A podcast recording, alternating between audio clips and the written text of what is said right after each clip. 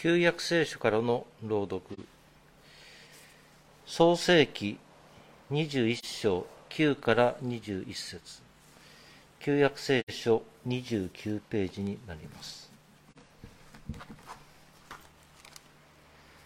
サラはエジプトの女ハガルがアブラハムとの間に産んだ子がイサクをからかっているのを見てアブラハムに訴えた。あの女とあの子を追い出してください。あの女の息子は私の子イサクと同じ跡継ぎとなるべきではありません。このことはアブラハムを非常に苦しめた。その子も自分の子であったからである。神はアブラハムに言われた。あの子供とあの女のことで苦しまなくてもよい。すべてサラが言うことに聞き従いなさい。あなたの子孫はイサクによって伝えられる。しかしあの女の息子も一つの国民の父とする。彼もあなたの子であるからだ。アブラハムは次の朝早く起き、パンと水の皮、あ、水の皮袋を取ってハガルに与え、背中に負わせて子供を連れ去らせた。ハガルは立ち去り、ベールシェバの荒れ野をさまよった。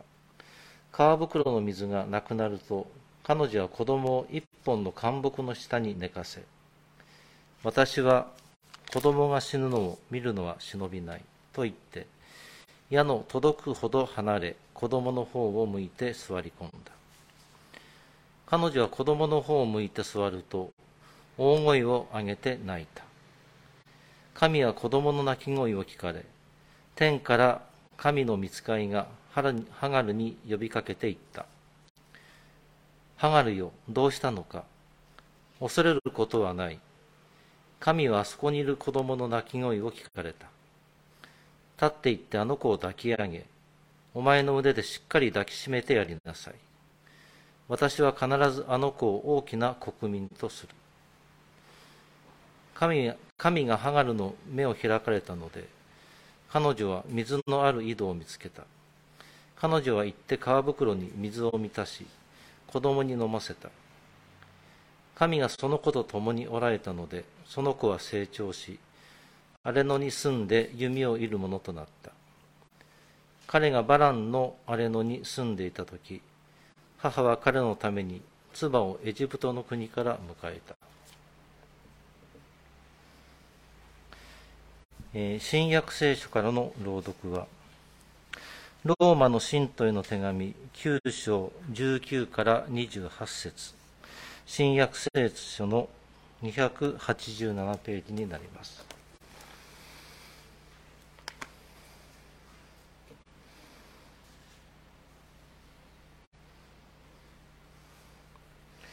ところであなたは言うでしょう。ではなぜ神はなおも人を責められるのだろうか。誰が神の御心に逆らうことができようかと。人よ、神に口答えするとはあなたは何者か。作られたものが作ったものに、どうして私をこの世に作ったのかと言えるでしょうか。焼き物師は同じ粘土から一つを尊いことを用いる器に、一つを尊いことにも一つを尊くないことに用いる器に作る権限があるのではないか。神はその怒りを示し、その力を知らせようとしておられたが、怒りの器として滅びることになっていた者たちは、寛大な心で耐え忍ばなき、忍ばれたとすれば、それも憐れみの器として栄光を与えようと、準備しておられた者たちにご自分の豊かな栄光をお示しになるためであったとすればどうでしょう。神は私たちを憐れみの器としてユダヤ人からだ、えー、からだけでなく違法人の中からも召し出してくださいました。ホセアの書にも次のように述べられています。私は自分の民でないものを私の民と呼び、愛されなかったものを愛されたものと呼ぶ。あなたたちは私の民ではない。と言われたその場所で、彼らは生ける神の子らと呼ばれる。また、イザヤはイスラエルについて叫んでいます。たとえイスラエルの子らの数が海辺の砂のようであっても、残りの者が救われる。主は地上において完全に、しかも速やかに言われたことを行われる。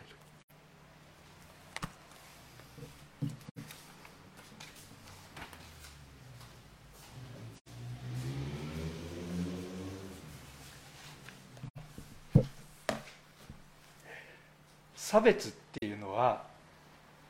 人間が抱えている大きな問題の一つです。いや、私は誰のことも差別しない、私は一切人を差別する心はない、だから関係ないっていう人がもしいるとすれば、その人はまだ我々人間、我々の社会が抱えている差別の問題の根の深さに気がついていないだけっていうことだと思います。日本にはね、そんな人種差別みたいなものはないんだっていう人がいます。だけどヘイトスピーチの問題は後を絶ちませんね、まあ、よそから来る、外国から来たゲストにはとても優しい国かもしれませんが、一度住み出した人たちに対して非常に差別的な発言をするということはまだまだいっぱいあります。それから誰もが例外ではありえない構造的な差別の問題として沖縄のことがあります。面積が日本の国土の れいてんろくパーセント しかない沖縄に、在日米軍の施設の ななじゅっパーセント が置かれています。沖縄県がね、どうぞうちに基地を作ってくださいって誘致したわけではなくて、押し付けられたわけです。まあ、戦後首都圏には多くの米軍の基地、米軍の施設がありまして、横浜にも多かったですけど、今私が住んでいる多摩地区にも広大な面積の基地があったんですけども、まあ、戦後基地反対運動の高まりの中で、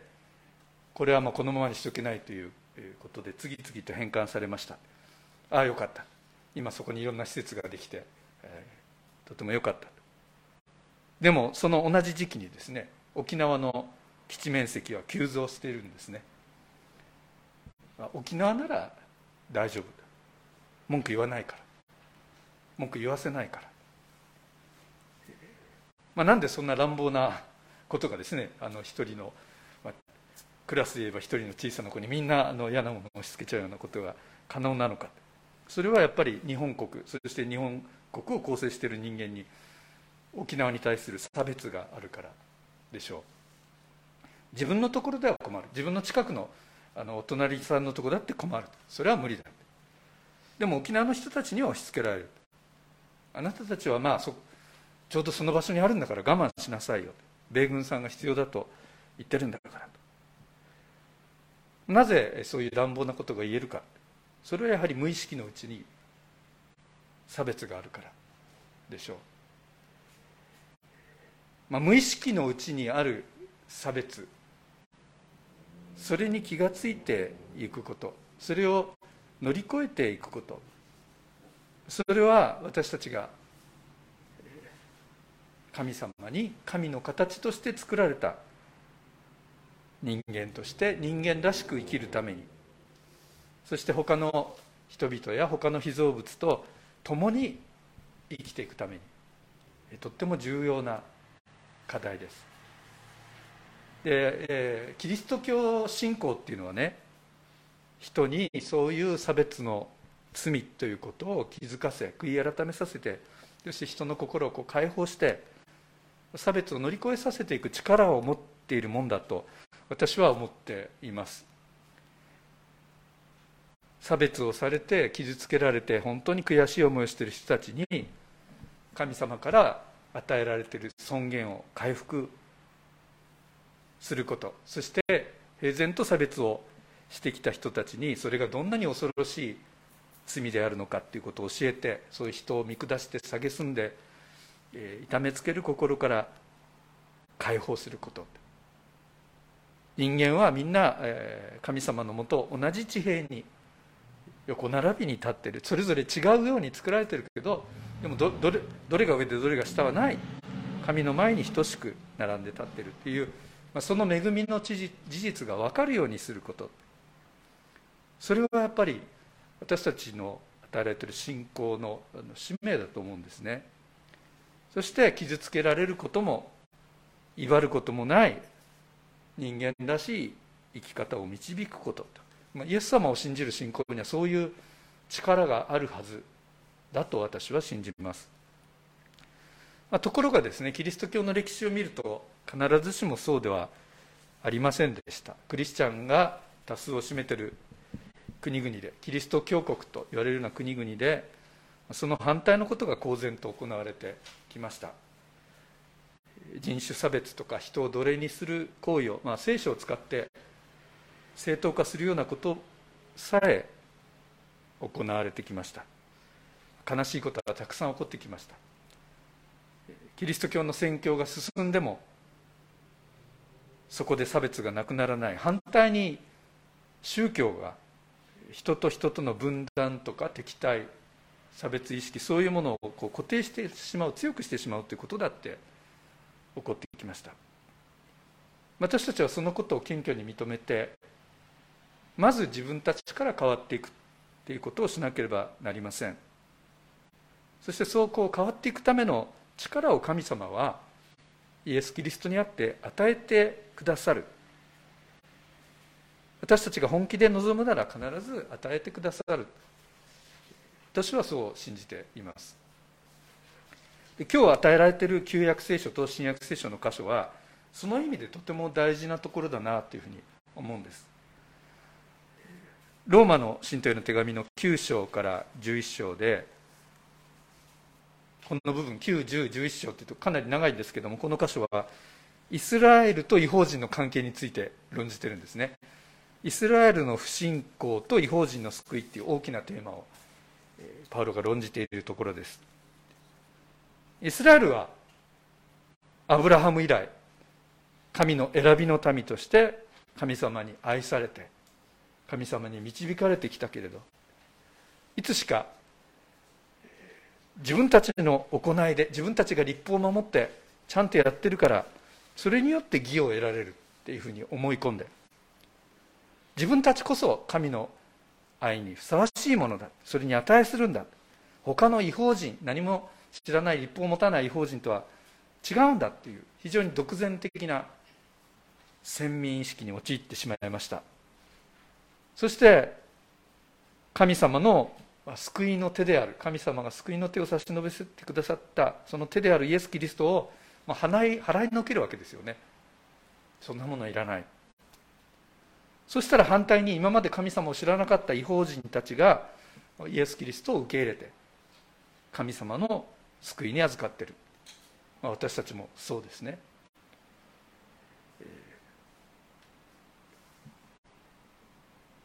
イスラエルはなんで神様は異邦人なんかを救うのかと言ってはならない。そんな、そういうことはできないんだとパウロは言います。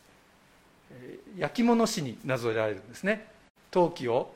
一つ一つ作る焼き物師のようなお方なんだ神様は。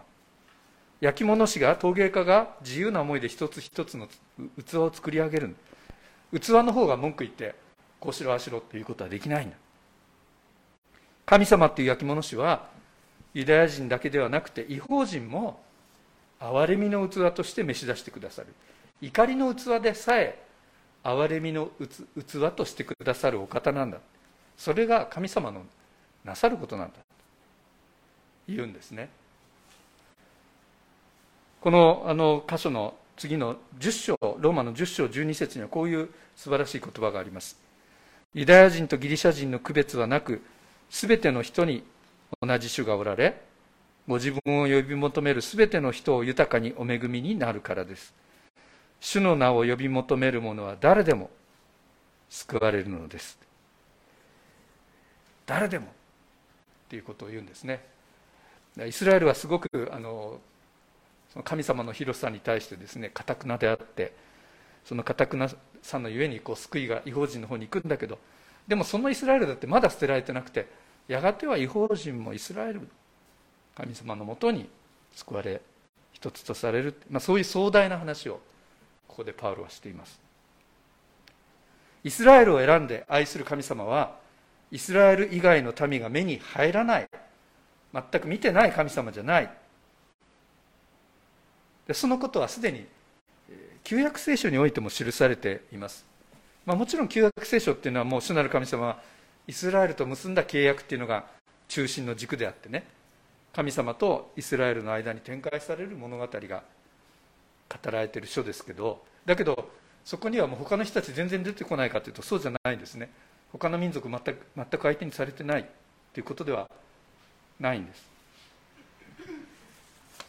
で、えー、今日の旧約聖書の箇所は創世記のにじゅういっ章でしたけれども、一人のエジプト人女性のエジプト人奴隷の女性の涙、神様はそれを見ておられる、そのことが創世記の中に語られています。アブラハムとサラ、これはあの最初はアブラムとサライで途中で名前が変わるんです変わるんですけども、今日はアブラハムとサラで通していきたいと思いますが、この二人は神様から子々孫々の祝福を約束されていましたけれども、一向に子供ができないわけです。サラはもうかなりの高齢になってましたから自分で産めるとは思ってなくてね、まあ、神様の約束でありがたいけど自分が産むっていうのはもうありえないでしょう。そこで考えたんですね。自分の女奴隷、自分のお付きのものである女奴隷のハガルが自分の代わりに産むことで子孫を残す、まあ、その道しかないだろうと思って、まあ、自分の立てた計画によってハガルを夫のところに入らせるわけですね。まあ、アブラハムはその話を聞いて、妻から聞いて、言うがままですね、逆らうことはせず、それでハガルと渡航を共にします。で、ハガルは妊娠をする。妊娠したと知ると、ハガルとサラの力関係が変わるんですね。そんなあからさまじゃなかったかもしれないけど、微妙に、もうそれは敏感にサラは感じちゃったんでしょう。少なくともサラにはハガルが自分のことをバカにしているように感じられたんですね。でサラはその時夫のアブラハムに当たるわけです。私がねこんなもう屈辱的な目に遭っているのはねあなたのせいだ、私がハガルをあなたのところに入らせて入らせたのに身ごもったら自分の方が私より偉いと思っている。そしてハガルに辛く当たるんです。でその時もうハガルは耐えきれなくていじめられてサラの元から逃げました。荒野の泉のほとりで主の御使いがハガルのところに来て彼女にあなたはどこから来てどこへ行くんだと尋ねました。ハガルが私は女主人の元から逃げているんですって言うとその御使いは言いました。女主人のもとに帰りへりくだって使いなさい。私はあなたの子孫を数えきれないほど多く増やす、まあ、帰れって言うんですね。そのままのあなたで帰れ。神様はアブラハムとサラに子孫を、まあ、天の星のように増やすって約束されたけどエジプト人のハガルにも同じ約束をしてるんです。私はあなたの子孫を数、数えきれないほど多く増やしてあげる。だからその時ハガルはもう非常にそのことにですね打たれてあなたこそエルロイですって言うんです。エルロイ、私を見てくださる神様、あなたこそ私を見てくださる神エルロイですで主に告白し感謝しました。でハガルはアブラハムとサラのもとに戻ったんですね。で子供を産みます。主の御使いに生まれた男の子にイシュマエルと名付けなさいって言われてたんでイシュマエルと名付けました。神は聞かれるっていう名前の子です。でさらに、えー、イシュマエルが生まれるんですけどもその後時間が経って今度ついにさらに子供が生まれます。神様、あの嘘つかないですね。さらに約束した通りちゃんとあの約束を果たしてくれた。まあ、生まれるいちねんまえには御使いがあのアブラハムを訪ねてきて、来年の今頃には男の子が生まれていますよって言った時にはね、テントの外でそれ聞いてて、このテントの陰でサラは密かに笑ったんですよね。そんなことあるもんかって、非常に冷たくですね笑ったわけです。そんなバカバカらしいと。だけどいちねんごには出産したんです。でその時にはサラが、神は私に笑いを与えてくださったって賛美を歌いました。今度は冷たい笑いじゃなくて喜びの笑いですね。長く、まあ、いじけてきた、辛い思いしてきたサラが心から笑える日が来ました。で子供の名前はイサクですけども、イサクは笑いっていう名前ですね。神が私を笑わせてくださったんで、まあここまでですとね、あのハッピーエンドで終わるんですけども、その先があったわけですね。で今日のところはその先の話で、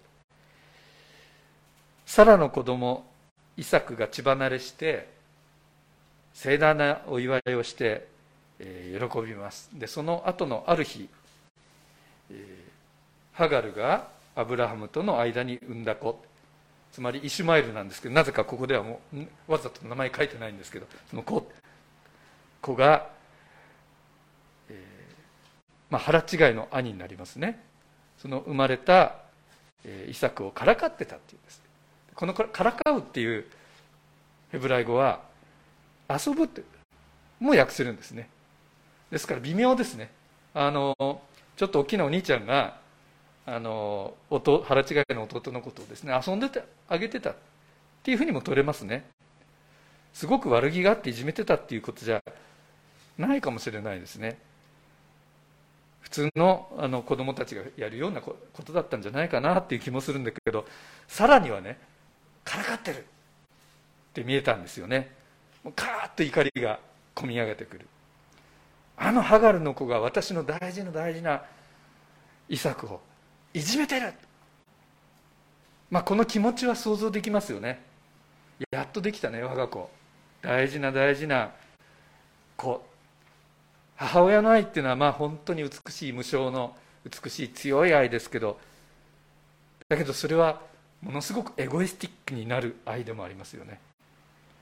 私の子しか目に入らなくなります。でサラはまたね、アブラハムに食ってかかるんですね。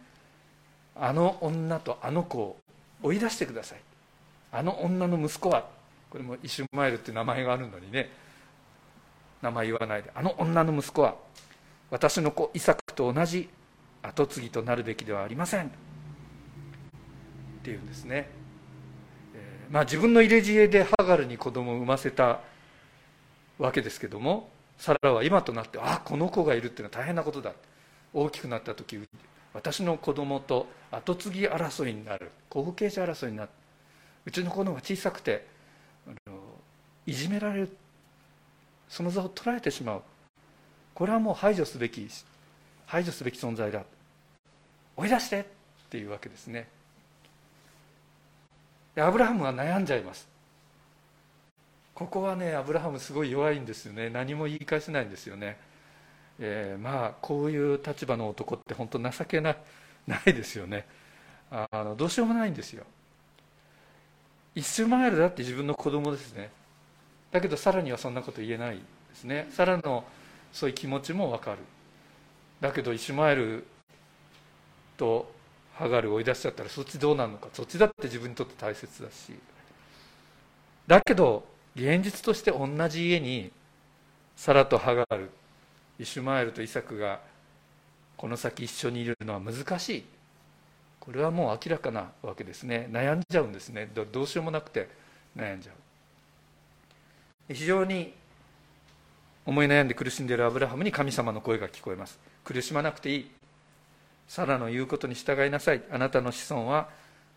イサクによって伝えられる、しかしあの女の子あの女の子供も一つの国民の父とするから、あの子もあなたの子供なんだから。でまあこの神の言葉に背中を押されてですね、翌朝アブラハムは早く起きてパンと水の皮袋をハガルに与えて親子を立ち去らせるんですね。アブラハムはつらかったでしょうね、えー、でもまあ神様がそう言うんだからってこう自分をに言い聞かせるようにして親子を荒野に送り出すんですね。ハガルはどんな気持ちだったでしょうね。その時の彼女の、まあ、心を思うと辛くなりますよね。アブラハムの辛さなんていうものの比ではないですよね。だって子供いるのにパンと水の皮袋だけで放り出されるわけです。まあひどい話です。やがて水が尽きてしまう、子供の方が先に弱ってしまう、息絶えてしまう、もう自分はそれを見ていられない。でその子を置いて少し離れた距離ですね、矢の届く距離、あ ち, ょちょっと離れた距離っていうところから灌木の下に寝かせた子供のことを見て泣くんですね。どうしようもできない自分、子供のことを守れない自分、その運命を嘆き悲しんで泣きます。子供も泣いてる。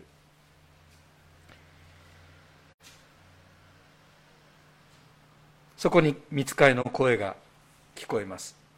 ハガルよ、どうしたのか、恐れることはない、神はそこにいる子供の泣き声を聞かれた、立って行ってあの子を抱き上げ、お前の腕でしっかり抱きしめてやりなさい。そしてもうこの御使いの声は途中から神様の声になるんですけど、私は必ずあの子を大きな国民とする。そして神様がハガルの目を開いてくださる。そしたらそこに水のある井戸が見えた。そしてそこから水を汲むことができた。命が助けられたんですね、まあ、ハガルの目を開いてくださる神様だったということです。確かに神様はエルロイだったんです。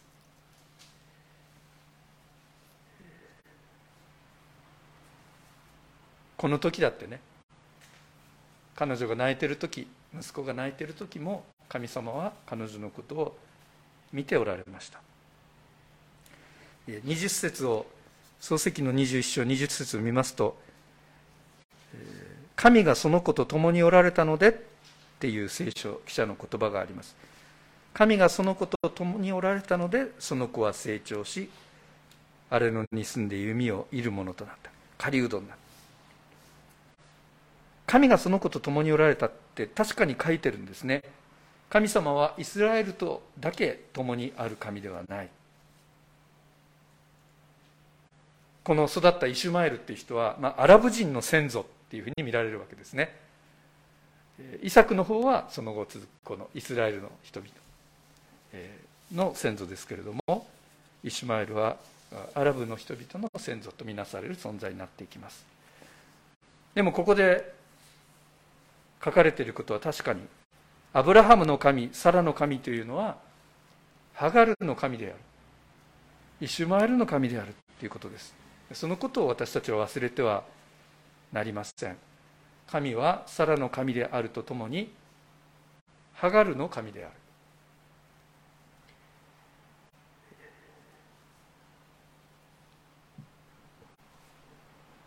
イスラエルの人々の中でエジプト人の女奴隷として暮らすっていうのは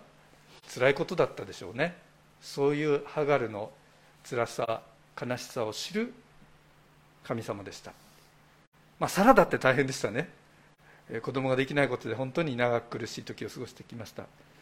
えー、でもそれゆえにこのハガルに対して非常に辛辣にならざるを得ない、そのサラの悲しみ、痛みも知っている。その神はハガルの悲しみを知る神である。私たちはこの聖書が伝えている証言に聞き従いたいと思います。今この時代にも多くの難民の方々が生まれています。自分が難民となったらって考えると本当に大変なことですよね。今持っている家、財産、家族、仕事、つながり、いろんなものを奪われてどっか知らない国に絡みで置かれる、そのことの怖さ、辛さ、屈辱、貧しさ、また今もにじゅういち世紀のこの時代になっても今も人身売買をされる子どもたちが大勢います。貧しい家庭に生まれて売りに出される、その体を売られる子どもたちがいます。神様はサラの神であり、またハガルの神であり、イシュマエルの命を救った神である。ハガルの涙を神様は見ておられる。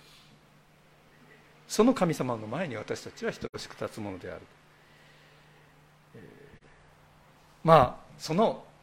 神様が、お一人の神様が共通の親なんだということを私たちは思い起こしたいと思います。だったら私たちはそこに共に立つということができるようになる、その力を与えられるはずだ、差別を乗り越えていく力を神様からいただけるはずだ。さらにも辛い日々があったわけですね。ですからそのそこから考えたら、ハガルと競争したり、どっちが上か下かっていうこと、敵対するっていうことから解放されて、同じ人間としての痛みを感じられるところに立つことができる。私たちは神様によって、イエス・キリストを通してそのような感性を持ち、そのような方向へ向かっていく生き方をしたい。お祈りします。